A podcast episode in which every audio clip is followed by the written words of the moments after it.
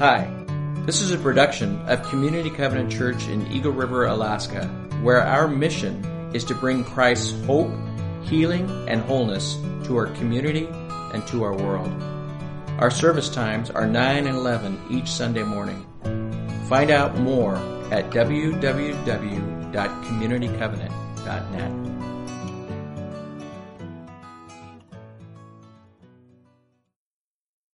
Reading today from Mark chapter 3 verses 13 through 19. Jesus went up on a mountainside and called to him those he wanted, and they came to him. He appointed twelve, that they might be with him, and that he might send them out to preach, and have authority to drive out demons. These are the twelve he appointed. Simon, to whom he gave the name Peter, James, the son of Zebedee, and his brother John. To them he gave the name Boanerges, which means son of thunder. Andrew, Philip, Bartholomew, Matthew, Thomas, James, son of Alphaeus, Thaddeus, Simon the Zealot, and Judas Iscariot, who betrayed him. The word of the Lord.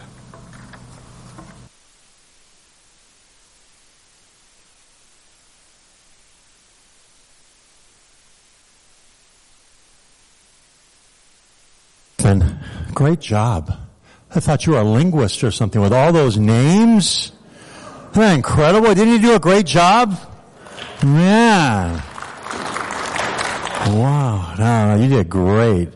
Hey, listen, uh, when uh, Pastor Tyler has us stand up and we talk about uh, our mission to bring Christ's hope, healing, and wholeness to our community and to our world, uh, we know that we at Community Covenant are not on that mission alone. Uh, that we have partners. Uh, we're a part of a denomination, the Evangelical Covenant Church. We are a part of the Alaska Conference of the Evangelical Covenant Church, and in our conference are churches and ministries uh, that are our partners in this mission. And so it's good to know uh, that we're not an island. Uh, we're not in this alone, that we're in it together with great people uh, that have a common heart and a common vision and a common mission. And uh, in our conference, uh, we have a wonderful leader. It's Curtis Ivanoff. And Curtis, if you'd come on up. Curtis is our conference superintendent. Yep. and uh, I always like to share personal things uh, about Curtis. Curtis, one of the things, are many, but one of the things I admire and appreciate about you is that you listen. You listen. Curtis listens to people and he wants to hear beyond words, but he wants to hear people's hearts. And because you listen, Curtis, uh, you listen to me, you listen to us, that's a very wonderful pastoral gift. But it also tells me that you listen to God. You are a man that wants to hear from God. And because of that, whenever you stand in this pulpit and whenever you address us, I look forward to what you have to say because I know that you've been listening to God and what you have to share with us um, is important. And so I just want to thank you and say, Lord, bless you. We are grateful. I am grateful for your leadership in this conference. Thank you. Thank you very much, Todd. It's so good to be here this morning with you to worship, and uh, yeah, I really appreciate that. It's encouraging. Isn't it good to have life spoken, right, to uh, to one another? So, thank you. It's uh, a joy to be here. Um, I'm here. My son Nathan's here. Our, the rest of our my my wife and other son Josh, they're they're going to uh, the church that we worship at Mount View Hope. But my son Nathan surprised me this morning because Christy, my wife, said we're going to go to Mount View Hope. The roads, you know, it's um, but just we'll be at the home church, and we began worshiping, and in walks my son Nathan, and. Uh, I almost start crying, you guys. he surprised me, and so my son Nathan has a has a saying. He says, uh, if we ask, hey, could you help me do this? Or, you know, he says, I got you, dad. I got you, dad. And um, so I'll use that once in a while. I think of that once in a while. I got you, dad. And uh, you know, there's there is just something that's powerful to know that you are not alone. We're not an island. I got you, Dad. And so, you know, we, I think we can say that to one another this morning. I got you. And uh, there's something good and powerful about that. We indeed are not an island. We are part of a community. We're a part of something that's bigger than ourselves, much bigger than ourselves, because of Jesus. And isn't that good news? Isn't that isn't that encouraging? So. So uh, yeah, my son Nathan, he's a senior at Grace Christian, and uh, it's a joy to have him with me this morning. So, um, would you pray with me, and, and, we'll look into God's Word. We thank you, uh, Heavenly Father, for this place, this time, and for the gift of your Word, your Scripture, the gift of the stories of how you have been at work in the world to redeem creation and humanity to yourself, and so this this big story and how you love us so much that even in this big story, we're a part of it. So we give you thanks and pray that you, Holy Spirit, would, would work in our hearts now, that we might hear from you. In Jesus' name I pray. Amen. And so I was up in, uh, community, at Community Covenant Fairbanks uh, just the other day and um, talking to the interim pastor, is Stan Van Amberg. He used to teach in the community of Noatak, so we share a, a, common life experience, and that is we've lived out in rural Alaska. And so given that we just have gone from like Seattle, Washington like weather to Narnia overnight, you know, it's like we, we start thinking about these recreational opportunities, cross-country skiing, when is Alyeska going to open? They've got the snow machines going, um, you know, and all that kind of stuff. And so Stan and I were talking about, uh, going on snow machining or sleds, I guess is the, the term that's often used in lower 48 anyway, uh, talking about going, using snow machines. And he goes, yeah, you know, we, I took a, my first ride up in the White Mountains near Fairbanks. Um, it's my first ride in quite a while. And I said, yeah, isn't it kind of, it's interesting how the idea of going for a snow machine ride on the road system, it's a totally different ball game, isn't it? It's like, yeah, you know, like, because it's like it's like recreational, right? Go out and let's go riding. And I've I've never been on a snow machine ride here in this area, so I've never gone on a recreational ride. But back home, we started talking how you know, I mean, usually I, I can't. I can't even think, I can't even imagine like hopping on a snow machine and not bringing a gun or not knowing that I'm going to drive from Noatak to Kotzebue. You know, there's some purpose that I'm going on this rig. Uh, you know, it's not just to go cruise around, which is all good, you know. But I, I thought, man, Stan, that'll preach. You know, because our life in following Jesus, we're not just, it's not just some recreational life experience in following Jesus. No, there is purpose, there's a mission, there's life, and it just might involve caribou hunting or driving to some place, right? But man, there is, there is a purpose, a life, a mission in following Jesus. And so this morning, I want us to look at Mark, in the Gospel of Mark to, to take a look at that, uh, and to see what it is that Jesus, uh, calls us to. So in, in Mark chapter 3, the scripture that was read, thank you, Jonathan, for reading that um, we see Jesus on a mountainside calling calling the twelve disciples to himself, and he doesn't just call them to himself. He said he he appoints them. It says he appoints them. He appoints them that they might uh, be with him. So there's a relationship. He, they, they might be with him, and that he might send them out to preach. So he's calling them in a relationship and he's saying, you're gonna go. You're gonna go and you're gonna be, you're gonna share this, this good news. You're gonna preach about the kingdom of God because all the way up, up to this part of the story, these first few chapters in Mark, we are seeing uh, Jesus coming and proclaiming the kingdom of God.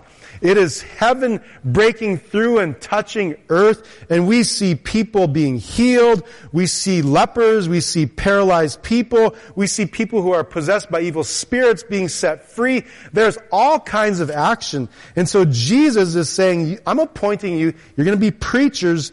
You're going to tell this good news of the kingdom and, and to have authority to drive out demons. Amazing, huh? So they've given, he is giving them authority. And then he names the 12. The naming of the 12 is somewhat of a, it's capturing how there, there were 12 tribes of Israel, God's people. This is like the new 12. And they're 12, they're 12 followers, but God's, Jesus has come to do something new. New wineskins. A new people, if you will. A new community. Us, the church. At this moment, it's these 12 followers, and so he, he names them. Now, I want to use this story as an on-ramp to what follows next in the story. So this part of the scripture wasn't read, but we, we see this call, a relationship, a mission to go and preach, authority, there's power. But I, I was asking myself, so what were they going to preach? Because they didn't have the Roman road yet, you know, the message of salvation. That Paul, um, Jesus hadn't died yet. He hasn't risen from the dead. Paul scaled. You know, there's no Roman road. So what are they going to preach? Well, what follows next is an, is an indicator, not just an indicator, it's almost like a story of, of Jesus saying, this is my mission. This is, this is the mission of why I have come and what you are going to participate in, in preaching, in serving. And so it's a story from Mark 3, 20 to 35. So it's a, it's a chunk of scripture. Now, this, this story, this, this passage of scripture, there's a, there is a literary um, mechanism, a literary structure that's used in this story. Uh, some scholars call it a Mark, Markan sandwich. So there's, there's a, there's a, there's a method to this story. It's a, called a, a chiastic structure. And this is important because when we read stories in our, in Western um, mindset, we think from beginning to end, and I don't, I, man, I didn't, I majored in math, so just bear with me, okay? But there's a beginning and an end, and um, in this case, the, there's a structure to where um, you have. So I'm going to walk, just walk through it. The structure is this: we're going to see a, we're going to see a crowd. Okay, there's a crowd. Then there's a, then we're going to see Christ's family. Then we're going to see teachers of the law. Okay? And then what happens, we're going to hear a story, a parable, where, where Jesus is going to share a story about, about, really about his work. Then we're going to hear about scribe, we're going to encounter scribes again. We're going to encounter family and a crowd. So it's almost like it goes like this. It goes from, a, comes to a middle point and then goes out where you hear, you encounter a, a similar, the, these same people. But at the center of the story, that's the part where our eyes and ears will be, should be fixed because that's like the big idea, the big point of this, of the story. So from crowd, family, teacher of the law to a parable about Satan's end. And then we hear scribes, family, and crowd going out again. So we're going to see in the center what Jesus' mission is. It's almost like his mission statement in the Gospel of Mark. So let's walk through it. Mark 3, chapter, verse 20 through 35. Then Jesus entered a house and again a crowd gathered so that he and his disciples were not even able to eat. So the place is packed. We see in the Gospel of Mark, we see the idea of a crowd, not the idea of a crowd, but crowds. That's a theme all throughout the gospel. The, the crowds, there was, there was people were drawn to Jesus by, because of his, because of heaven touching earth. So there's a crowd they couldn't even eat. When his family heard about this, they went to take charge of him. For they said, he is out of his mind. Have you ever said that to one of your family members? They're out of their minds. So his family shows up and when they hear about this crowd gathered and all this, they want to take him away because they're thinking he's out of his mind. So uh, they went to, he's out of his mind. And then the, the scribes, the teachers of the law who came down from Jerusalem said, he is possessed by Beelzebul, by the prince of demons. He is driving out demons. Okay, so two of the, two of the characters here, the crowd, his family, and the teachers of the law. One of them says, you're crazy, his family. The other says, you're possessed by demons. Kind of, okay, this, this is really interesting here.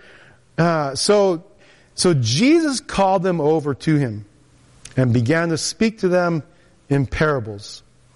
How can Satan drive out Satan? If a kingdom is divided against itself, that kingdom cannot stand. If a house is divided against itself, that house cannot stand. Okay, we're getting to the middle here. And if Satan opposes himself and is divided, he cannot stand. His end has come. In fact, no one can enter a strong man's house without first tying him up. Then he can plunder the strong man's house. In fact, no one can enter a strong man's house without first tying him up. This is the center. And Jesus said, I have come to tie up the strong man. Then he can plunder the strong man's house. Truly I tell you, people will be forgiven all their sins and all the blasphemies they utter. But whoever blasphemes against the Holy Spirit will never be forgiven, but is guilty of an eternal sin. Now why did Jesus tell us, say that? Well, Mark says why. He said this because they were saying he has an evil spirit. The scribes of the law, the teachers of the law, religious leaders, they said he has an evil spirit. And so Jesus says they're, they're blaspheming against the Holy Spirit. They're, they're saying that, that my power as, as, uh, as the Son of God is, it's, it's evil. And so he says they're blaspheming. Then Jesus' mother and brothers. So here we are. Now we're moving back out of the story. We're encountering his family again, having encountered the scribes, the teachers of the law. Now we see his family again. Then Jesus' mother and brothers arrived. Standing outside, they sent someone in to call him. And why? Because they said he was lost his mind to call him. The crowd was sitting around him and they told him, your mother and brothers are outside looking for you. Who are my mother and brothers? He asked. Then he looked at those and now he's, he's going to say something that's really powerful. That's for you and me. He says, those seated in a circle around him and said, here are my mother, here are my mother and my brothers. Whoever does God's will is my brother and sister and mother. Jesus redraws the lines of family and boy, all of a sudden it includes you and I. Whoever does God's will is my mother and brother and sister.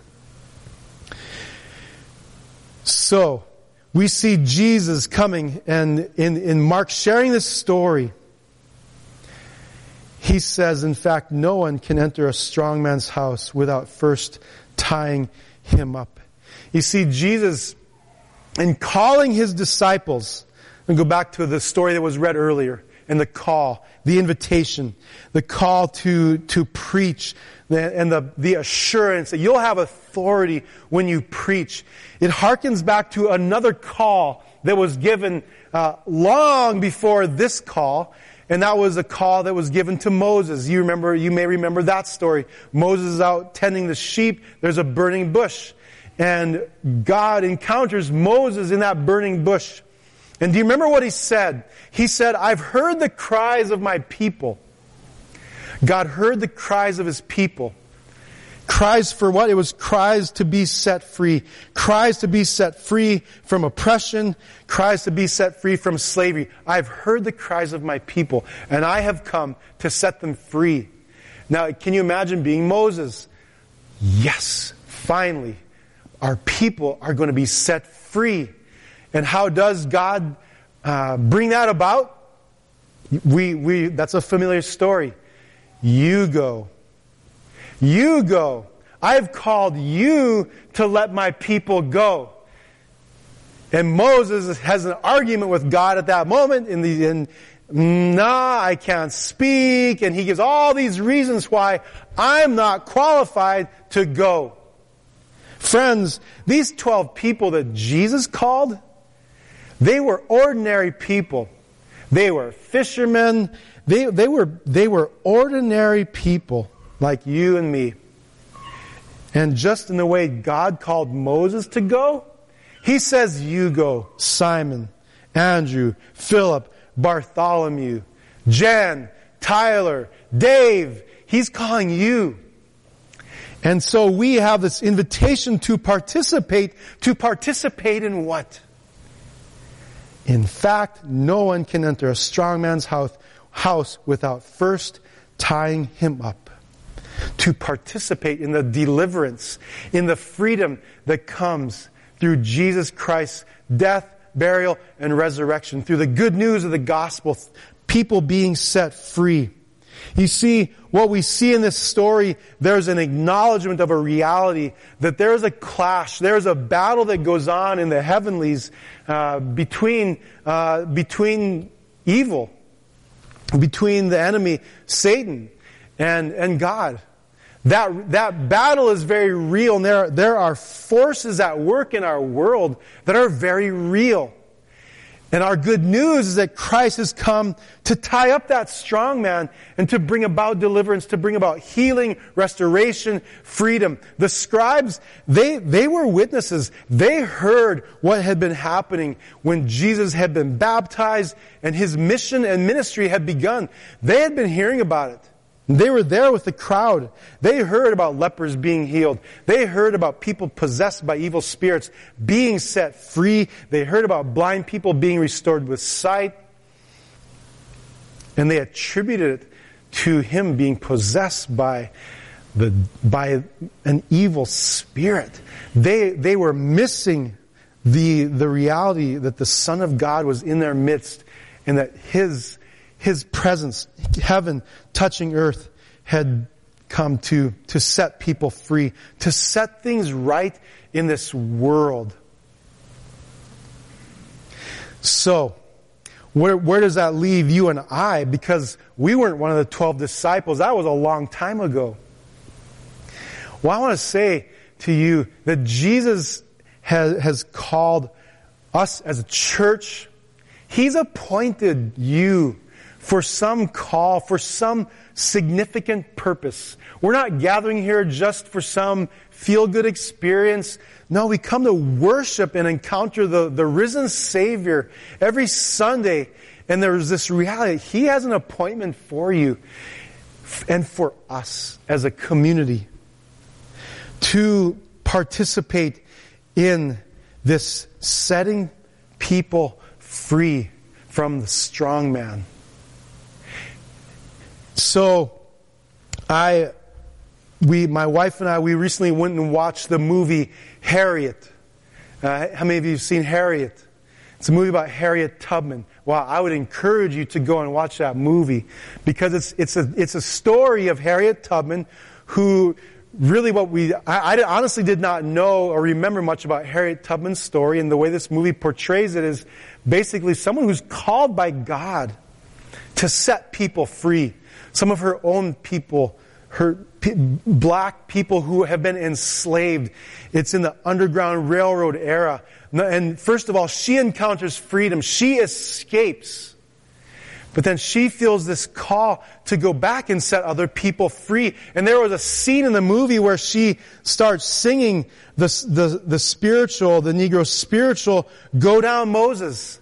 Let my people go. When Israel was in Egypt's land, let my people go. Oppressed so hard they could not stand, let my people go. And that refrain goes over and over throughout the song in these verses. Let my people go. Let us all from bondage flee. Let my people go. Let us all in Christ be free. Let my people go.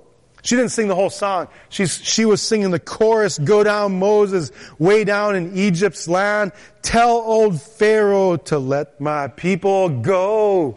And I, I, I heard the song and I, I thought, and watching her story be be um, displayed on the screen, it was it was compelling. It was inspiring, and to think about the story of Moses, to think about this story of Jesus appointing twelve people to go and to preach the good news that brings freedom. I thought my wife and I were having a conversation. And, and, and the conversation came down, do you know, where does it begin? Where does this work begin for us? Besides beginning with the call that God gave to Moses and Jesus calling his people, boy, we, we came to that thinking about the story of Moses. What, what did God say? He said, I have heard the cries of my people. And so we began to say, you know, my, my wife said, she said, man, it begins with prayer. It begins with us calling out to God where we see those evil forces at work in our world that divide people, that oppress people, that, that, that bring about things like slavery, which was an institution in our country where people use scripture to validate it, to, to, uh, to like make it, you know, okay. But then we hear a story of like Harriet Tubman, where there was, there was freedom, there was deliverance, but it began with the cries of my people. And I'll tell you, that really, that really convicted me. It convicted me because I, I began to, to wonder and to think about for myself, how diligent am I to pray? Lord, would you set people free? Would you stir in our hearts and move by your Holy Spirit? Would you give us eyes to see, to see the principalities and powers that are at work where we are called and appointed to participate in the, in the, in the tying up of the strong man. And friends, I would, would encourage us to realize it begins with us on our knees and crying out to God. To cry out to God, to lament the, the pain we see in the world and the brokenness.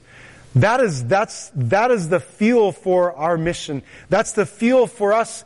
That's what will move us. That's what will stir our hearts. That's where the authority comes. Jesus said, I'm, I'm giving you authority. We need to ask for that authority. We need to call out to God in prayer. And so, that's, that's been something that's been stirring in my heart. You know, we, we just had, um, I was on a trip called the Journey to Mosaic.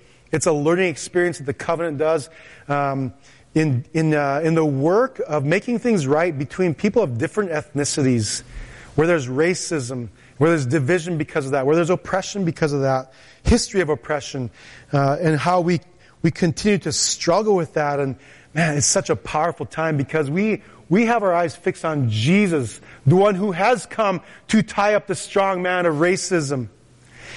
And, and what I was in, in that journey, realizing the significance of, of, of listening to, to one another, of learning stories, of, and, and so going to a movie like Harriet to, to hear of a story of a saint who, who was moved by God.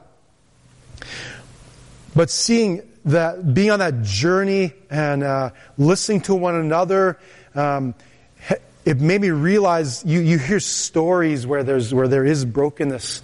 On that trip, I got a text and um, of of someone in one of our communities where we have, where we have a covenant church, Hooper Bay, uh, and it was it was a text to say pray pray for Hooper Bay. They just lost another senior to suicide, a, a senior in high school.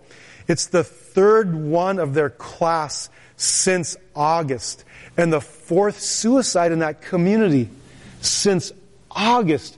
Uh, just a couple years ago, this community was ravaged by loss from suicide. Friends, I, we have, we have established a day of prayer annually. It's the day before the World Suicide um, Awareness Day on September 10th. On September 9th, we as a covenant established a day to pray for the deliverance of suicide and to pray for life. And I get a text on, no, on November 8th or 7th of another loss. And I was just convicted, Lord, set your people free. Move to pray. And so our work, what I want to say is it begins with prayer.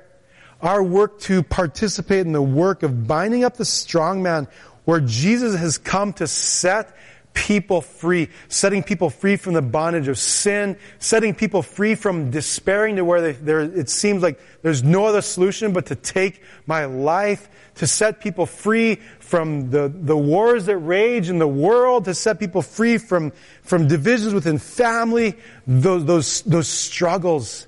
It begins with prayer. And so I want to call us, I want, I want to exhort you and encourage you in your own life to be diligent and fervent, to pray without ceasing. Because we, I'm, I'm reminded in this story, we are reminded in this story that we do there is a battle being waged in the heavenlies, and we don't battle against flesh and blood, but against those principalities and powers.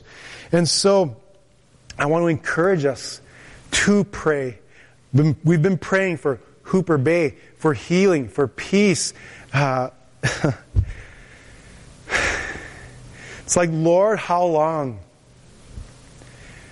When I'm, I'm tired of getting these texts. I'm tired like Harriet Tubman was tired. Lord, set your people free. So I, I want to encourage us. Um, I want to invite you to do something with me. I, as I go along in my walk with Jesus, I am more and more convinced how powerful and significant the, the prayer that Jesus taught his disciples to pray is. You know, it gets recited after football games. Like I saw the Baylor Bears, you know, they were, they were uh, huddled up. I'm, I bet they're saying the Lord's Prayer, you know.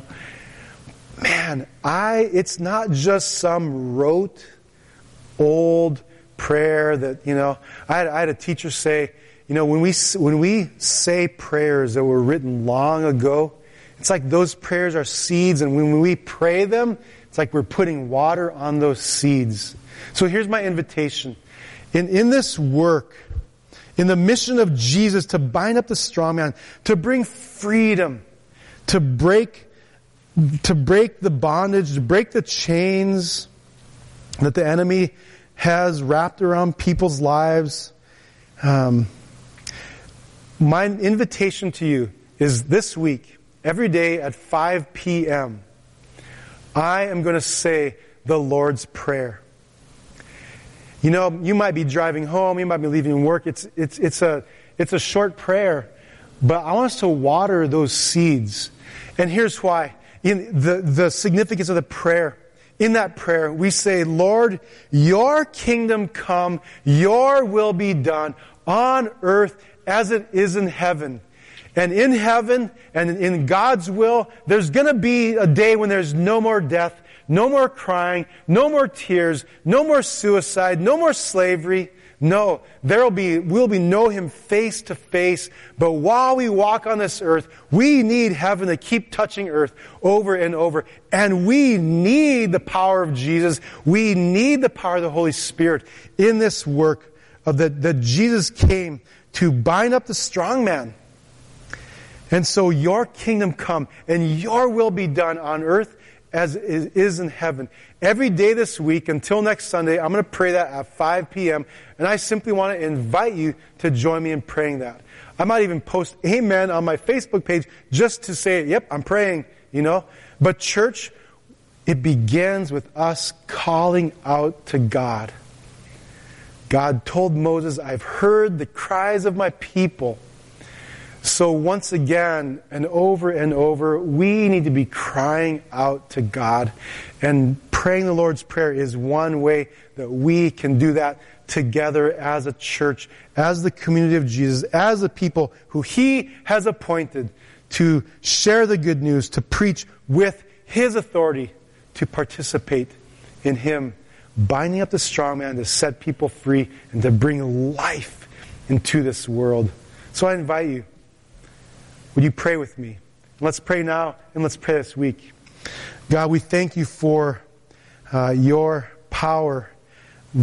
We thank you that heaven has come and touched earth in the person of Jesus two millennia ago. Jesus, you walked on this earth, the dusty roads with sandals, and you, you've tasted all that we taste in, in walking on this world. Uh, the joys, the struggles, the sorrows, the pain, the hurt, the, the beauty. You've tasted it all. And you have appointed us. So, Lord, come, Lord Jesus. And we pray that you would stir in our hearts to pray without ceasing and to be willing to participate, to see you at work in this world, to bring your good news, to bring life and hope and wholeness. So we give you thanks. Stir in our hearts. Come, Lord Jesus. Have your way. Let your kingdom come and your will be done here on earth as it is in heaven. If we pray this in the name of the Father, Son, and Holy Spirit. And everybody said, Amen.